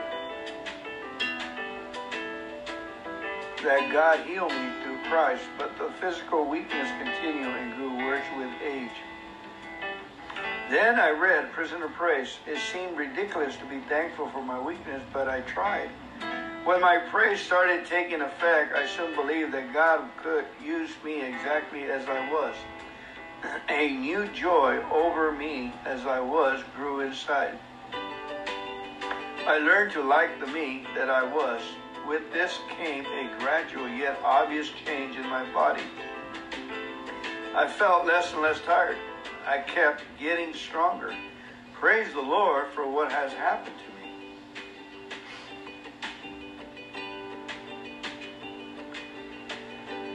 me. My comments. God wanted this lady to praise him so he could manifest his strength in her weakness. If you have a physical, emotional, or mental weakness, praise God for you just as you are. He will take your praise and lift you to new heights in whatever way He selects. If you expect Him to do for you exactly what He has done for someone else, you may be disappointed. Trust God to do for you what He knows is best. And I promise you, you will always be thoroughly and completely satisfied. As the days so shall my strength be. Deuteronomy 33 25. I didn't mean it. I prayed, God, I believe you, and I will trust you to work this thing out for good. But I didn't mean it. I didn't believe God will work it out, and the situation kept getting worse. No matter how I prayed, I, it gets more painful. If I tell God that I believe He will work this thing out for my good, it is just plain lying. What do I do? My comments. We must be honest with God and say, I want to trust you, but I can't believe that you are going to change this terrible situation. Please help me. Jesus, help me to believe. It is good to find a scripture promise that addresses our particular need, such as Jeremiah 29:11, which says, "For I know the plans I have for you, plans to prosper you, plans to give you hope and a future." Then we can honestly say, Jesus is helping me to believe God's promises. With it, with it, His help, I can grow in trusting God. To admit that we cannot believe God without His help is a greater blessing than to think we can have faith without His help. Lord, I believe, help thou my unbelief. Mark 24. Mark 9 24. And that concludes to page 68. We just read from 62 to 68 in the book Praise Works. Thank you very much.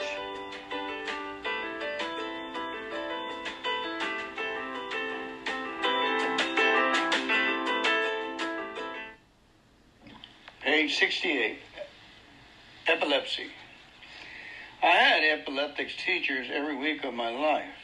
Only those who have lived with this disease know the horror it brings. After I knew Jesus as my Savior, I was less unhappy, but the seizures continue.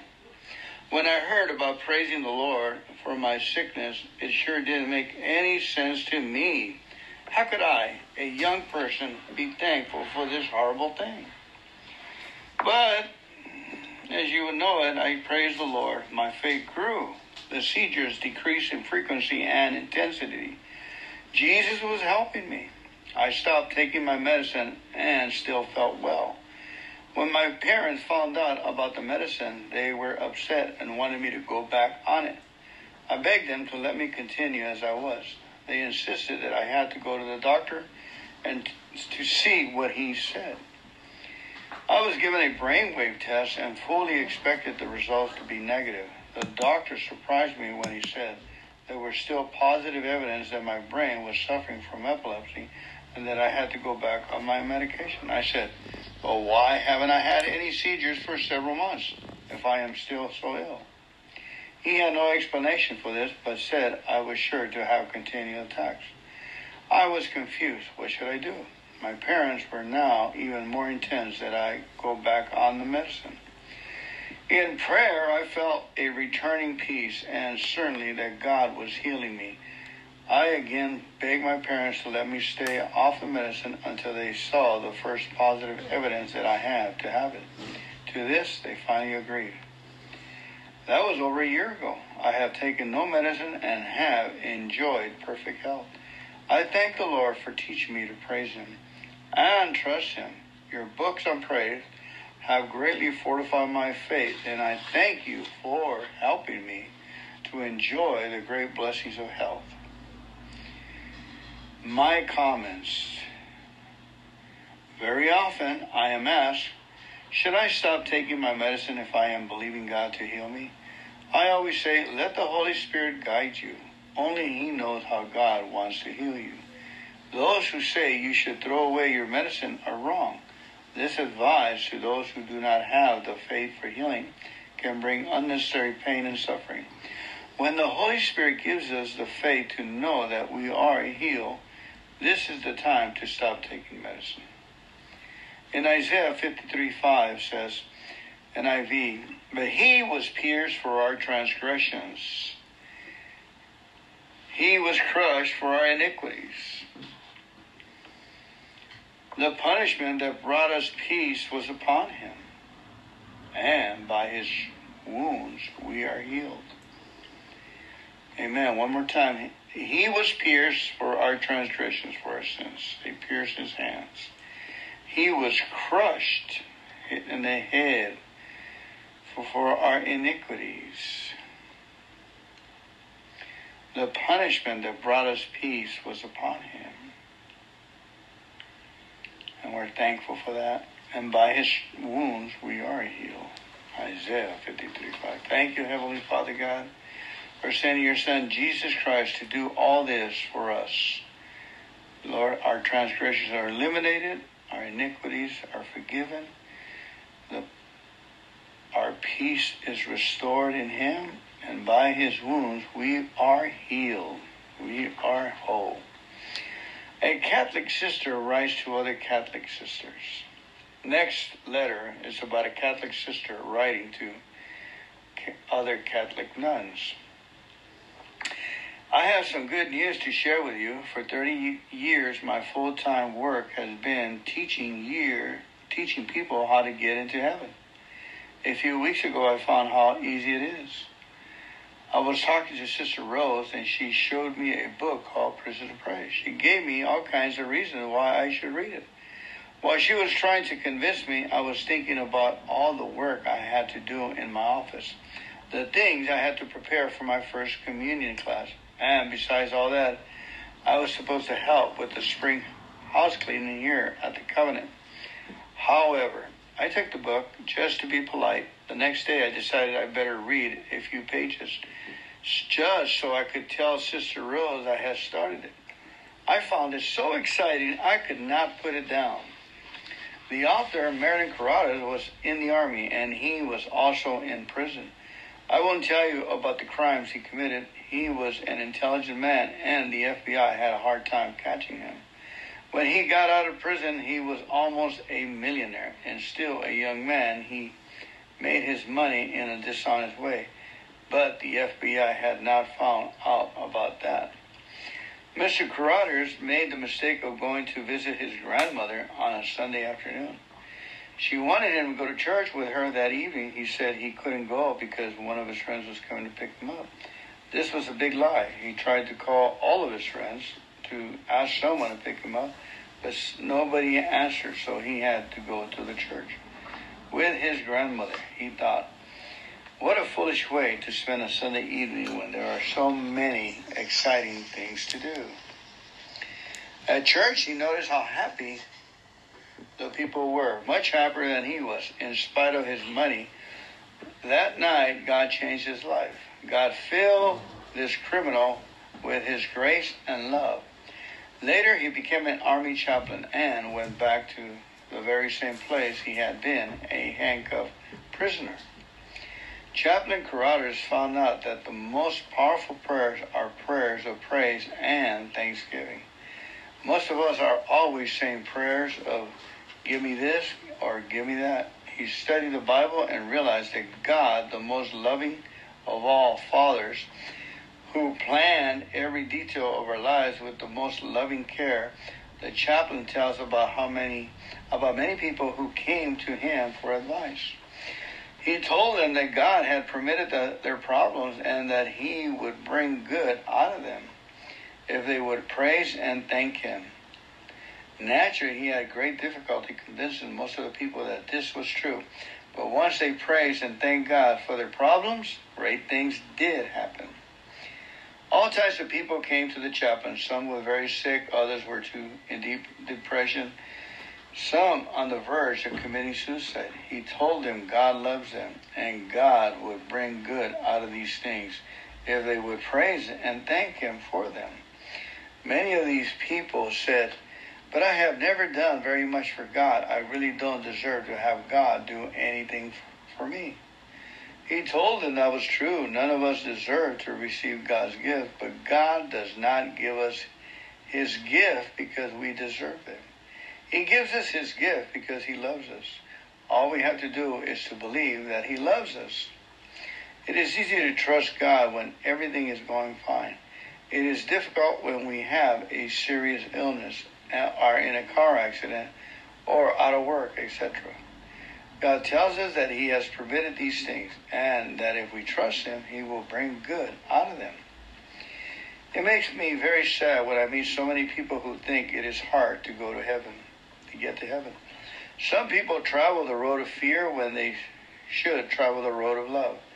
When we realize that God loves us, we must love Him. God loves us is a million times greater than the love of any mother for her child.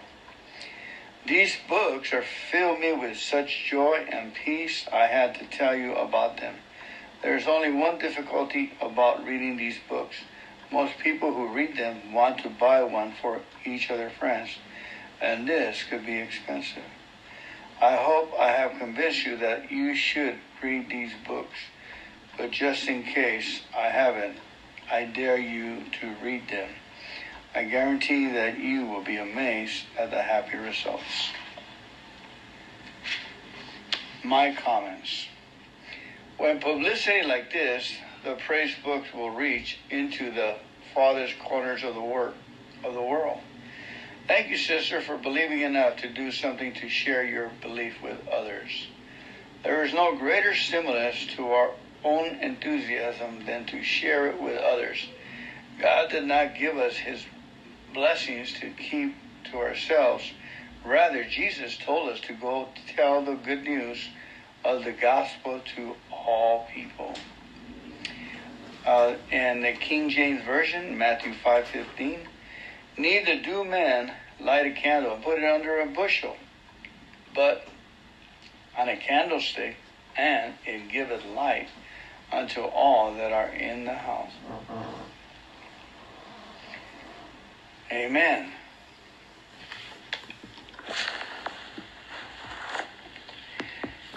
And we end in page 74.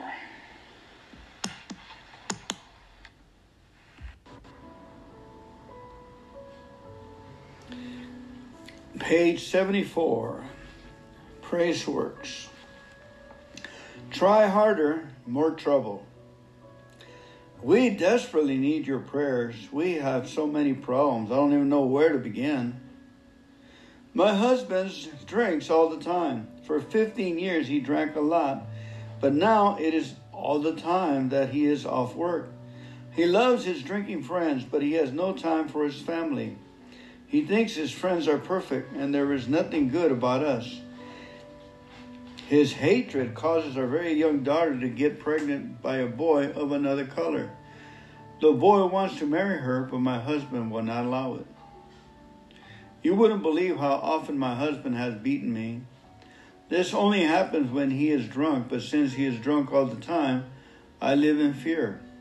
I have tried with all my heart to be a good wife, but nothing I do is right. I want us to go to church and have a Christian family, but he won't go. When he beats me, he is usually sorry that next day and tells me he will never do it again. Then he acts as if he loves me, and I know I do love him.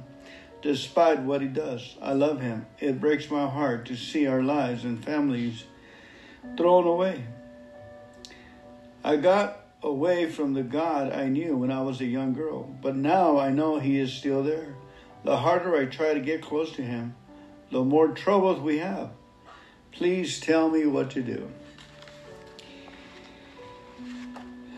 Merlin comments This problem is different from all the ones many people have, but the cause is the same.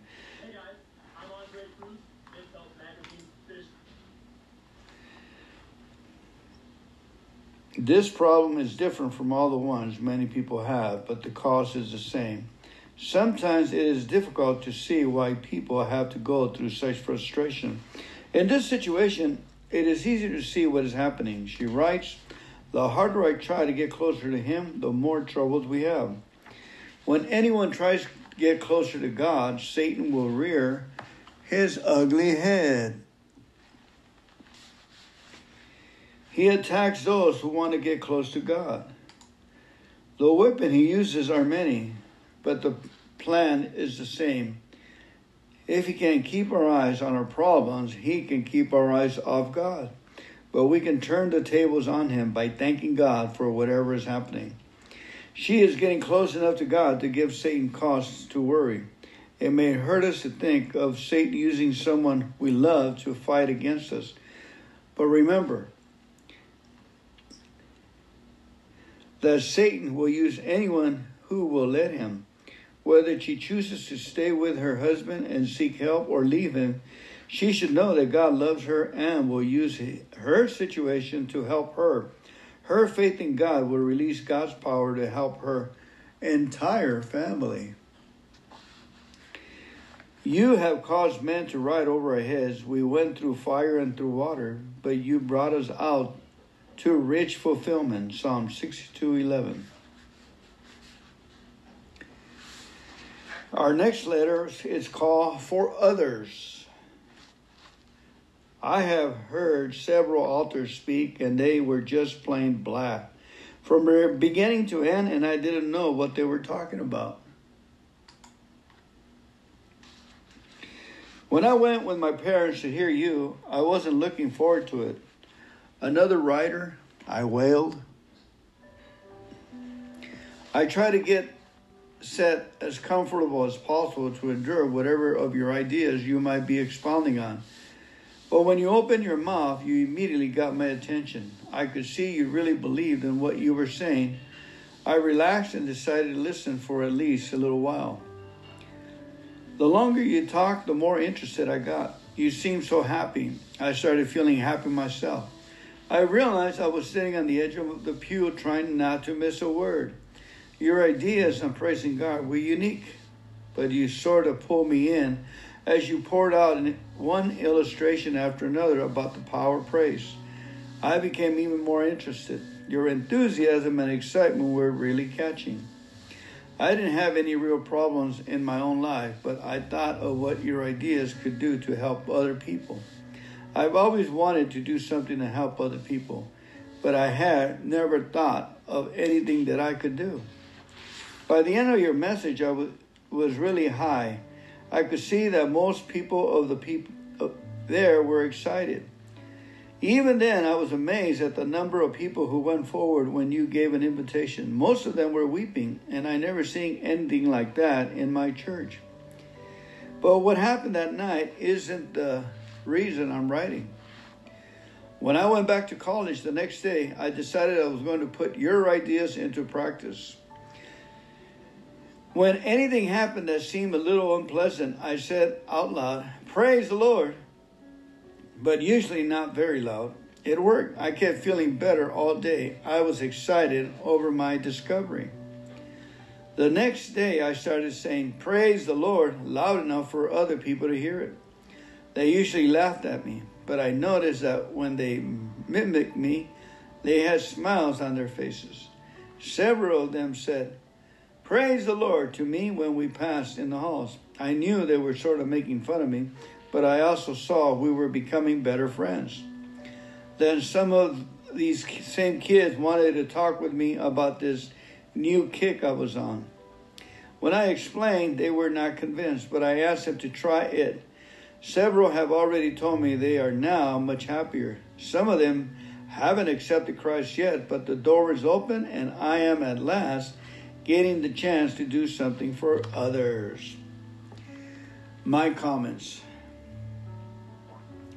To do something for others, this is a powerful need in every Christian's heart. We feel the desire, but often don't know what to do. Here is something you can get your teeth into. Every time something unpleasant happens to you, say, Praise the Lord. Try it when you are alone, then first, then let others in on your secret instead of your usual grumble. When you have to do something you prefer not to do, give a hearty praise the Lord. You may not feel like praising the Lord, but do it anyhow. God won't hold back the blessings because you don't feel like it. When others see and hear your happy responses, they will be drawn to respond as you do. God will bless them and you.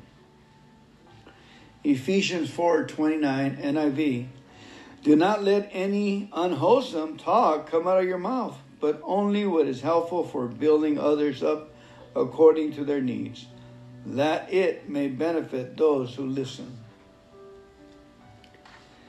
Disc jockey. The next letter is called disc jockey. Prison to Praise introduced us to praising God for all things. My husband and I believe that all things work together for our good. We thought Christians should praise God in all circumstances. But praising God for all circumstances was a new idea to us. At the time, we were having difficulties with our rebellious 15 year old son and we praise the Lord for each manifestation of his rebellion. As things got progressively worse, with each day bringing a major crisis, we gave up in despair and placed our son in a treatment center. At this point, we reread Prison to Praise and Power in Praise, convinced that this was the only pathway to victorious living. We began again and thank God for our son exactly as he was. Again, the crisis came thick and fast. On a Friday night, we faced a particular hard phrase challenge and called my sister to join us in a little prayer. Chapel to praise and pray. We left there with some measure of peace and a determination to continue to praise, but still no real joy. The next morning, I was home alone when the phone rang. It was a disc jockey on the local rock radio station. He offered me the money in their cash jackpot if I could tell him the exact amount of money in it. I told him my two teenagers were gone, that by choice I never listened to his station and had no idea how much money was in his pot. He told me he I had just lost 1,057.55. I hung up the phone and praised the Lord for the loss of $1,057.55. The more I praised the Lord, the more genuine my praise became. The more I thought about what would have happened had the kids been home to answer the phone, the more jubilant I became. By the time my husband came home, an hour and a half later, I was skipping through the house. I told him what had happened. I took a minute for him to get on my wavelength. Our expenses with psychiatrists and psychologists for our son had been astronomical and $1,057.55 did sound pretty good, but soon he began to praise too. That was the first time a radio station had called us and the first time we had an opportunity to win money. Just as my husband said, Well, if the Lord had wanted you to have it, you would have known the amount. The phone rang. When my husband answered, he turned to me and asked, How much was it that we didn't win? I said, $1,057.55. And he repeated into the phone. Then he came back and sat down. We just won $1,057.55, he said. We what? Yes. It was the same radio station with another disc jockey calling. Two calls in one day when we had never had one such call in our entire lives. It was his sweet assurance that our praise pleased him. It bolstered our faith in the power of praise. I would like to report that we have not wavered since then, but the going is still rough. We know he is working things out perfectly, but we know it only by faith, and our praise is still something tearful. Merlin Carothers comments One day we will realize that God, His own plan, has his own plan and does his work in the way he wants to do it. Please do not read the above letter and think, I wish God would give me a thousand dollars to meet my needs. Thank Him that He's meeting your needs in just the right way. He knows exactly what is best for the eternal spirit that lives within you. Please do not misunderstand me. I'm not saying that God wants anyone to be poor. Many people are poor because they have been unwise. I am saying that if you have done your very best to claim God's promises of prosperity and are still poor, you may well need to ask yourself, Am I being wise in how I handle the money that I do have? Am I honoring God with my finances? If your answer is yes to both of these questions, then you can trust that God is providing what you need. Rejoice and be glad in it. Your praise may release your need, and God will then prosper you. Honor the Lord with your capital and sufficiency from righteous labors and with the first fruit of your income. Proverbs 3 9.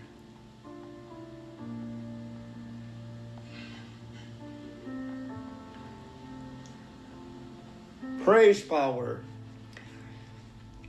Now, our next letter is called Praise Power. It was a real blessing to read answers to praise apparently hot off the press. How it must thrill you from the tip of your toes to the top of your head to see the way God is using you. It would take about a hundred typewritten pages to cover the past year, but I am condensing this testimony into a few basics. It is exciting to see the miracle God did and how it has affected lives around me. For many years, I attended church, but there was always a wall between God and me, a wall I was afraid to break. Then, three years ago, our Methodist church planned a lay witness mission. I managed to get involved in the planning. Much to my dismay, I knew that during the mission I would make a commitment to God, and that frightened me. During the meeting of the uh, all the outsiders kept saying, God loves you and I love you. I felt terribly uncomfortable during the final Sunday's message. I felt like the coordinator, coordinator was looking straight through me. He had an altar call for those who wanted more of God in their lives, or something on that order. I found myself going forward as if a magnet was drawing me. I didn't understand then, then According to Scripture, the Holy Spirit draws men to Christ. I never read the Bible, but the but the shell was broken, and I was open to learn. About this time, our son became desperately ill with a paralytic disease. I spent hours weeping and sobbing, feeling that my world had caved in. Oh, that someone had told me about Christ and the victorious life we can live in Him through praise.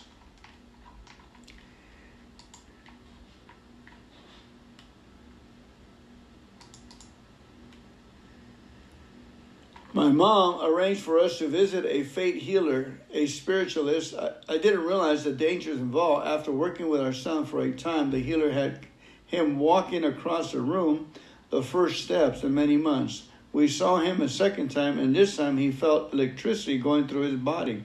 But when we got back home, our son could not even crawl on his belly. He kept regressing until the paralysis affected his hands and even his optical nerves. I was desperate for help and thoroughly confused. Next, I visited the Science of Mind church. Knowing that several friends were quite happy there, I returned home with a book on ultimate reality and all sorts of inner confusion and turmoil. I began to wonder who Jesus was, whether he was just a man, and I even began to wonder if God was real. Finally, I literally sobbed out, God, if you're there, I am all confused and mixed up, and I don't know where to go or where, what to believe. Help me. Who is Jesus? Is he really God? I got to know, oh, help me. Boy, I didn't realize what I was asking for. Things began to happen fast. At luncheon, I heard about Jesus in a new way a young couple giving their testimony really touched my heart, and I noticed the next day in church that I felt strangely exuberant. After church, I was I was at home in the bathroom just singing away, and I found myself singing out funny sounds, almost like an opera.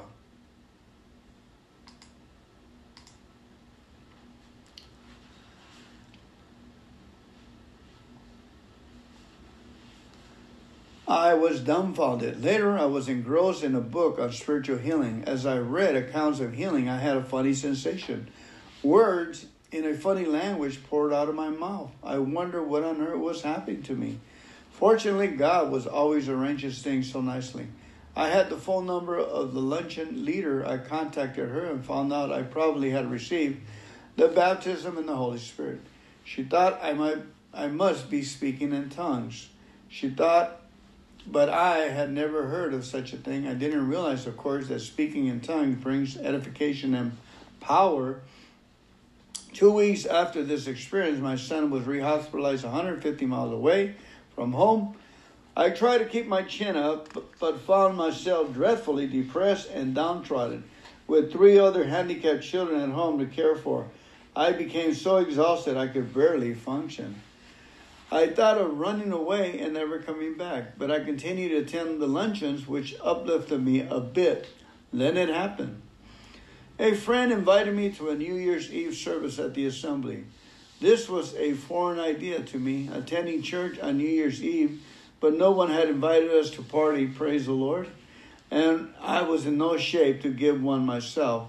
So I dragged my husband along, and there we were, watching those funny people raise their hands in prayer I thought, you gads, what will my husband think of all this? Then I noticed he was playing Follow the Leader. I thought, what the heck? Lift my own arms in praise, and the, the depression left like magic, never to return. I have been on cloud nine ever since, except short intermittent periods, and they were my fault. I learned that the Spiritism is of the devil and renounce all association with it. I began to realize that our son's false healing was satanic. I praise God for opening my eyes to so much. I've been taught that hell and Satan were not real. I learned the, the truth in those areas too. The hospital allowed our son to come home on a visit. I arranged a genuine healing service at our church for him and for others in need. I honestly believe that our son was hopped right out of his wheelchair and turned down the aisles. But he didn't make a muscle, he didn't move a muscle. God had much more for us to learn. The next evening, the evangelist asked if any who fasted and prayed for healing felt their prayers were not answered. Guess who jumped up? He had me place my hands on the Bible and claim God's healing promises. I fell prostrate for over an hour, and God spoke to me, saying, he is healed. Praise God for the gift of faith, as I never again doubted the healing through though there were no visible evidence of it. The hospital called me a few days later and chewed me out royally for taking my son out of in public. Our paralyzed son with little respiratory system left was sick as a dog, running a high fever. I knew this was satanic and I rebuked Satan in the name of Jesus and told him to get lost. God tells me my son is healed, and I believe him, I said. The next morning, our son could lift his legs, roll over in bed, and crawl on his hands and knees. He astonished everyone. The hospital staff looked for logical reasons for the overnight recovery. After three years, he experienced another setback, and the hospital sent him home. For three weeks, I cared for a paralyzed boy whose wheelchair weighs 65 pounds. It was rough to keep praising God but because I knew my son was healed, I ignored the problem. I didn't feel burdened. Then sickness descended again. He caught the flu, but as we praised God, he improved rapidly. One day he could partially dress himself. The next day he could climb into a tub, etc. This summer he began walking a few steps. By August he was riding a bike and climbing trees. He has everyone astounded. His wheelchair and all the trimmings have been donated to the school for handicapped children, as he can now climb right up the school, but keeps but bus steps without assistance. Praise God. as he can now climb right up the school bus steps without assistance, praise God. This is just one tiny portion of what God has done in my life the past few months. It is truly fantastic. I know no other word to describe all the emotional and physical healing we experience. I have asked God to reveal Himself to me. He continues to answer my prayer in mighty ways. My comments. Reading and answering piles of letters often exhausts me. I finish this letter with a song of joy and experience new strength in my own body. Had this letter done anything for you? If you wrestle with the problem of physical healing, read the letter again. Ask the Holy Spirit to help you understand how God worked. Let us hold unswervingly to the hope we profess, for he who is promised is faithful. Hebrews 10:23. Pass